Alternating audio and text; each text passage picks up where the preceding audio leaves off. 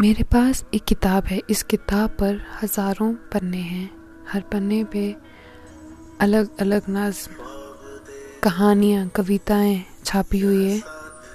हर कहानी कविता का अलग महत्व, पर इसमें से जो मेरी खास है वो है कर्ब, दुख। इसका मतलब मैं 1000 आँखों से उसको देखता हूँ, वो 1000 हाथों से मुझको थामती है। हम 1000 कानों सुनवाए गए, अब 1000 होंठों पर फैलाए हुए हैं।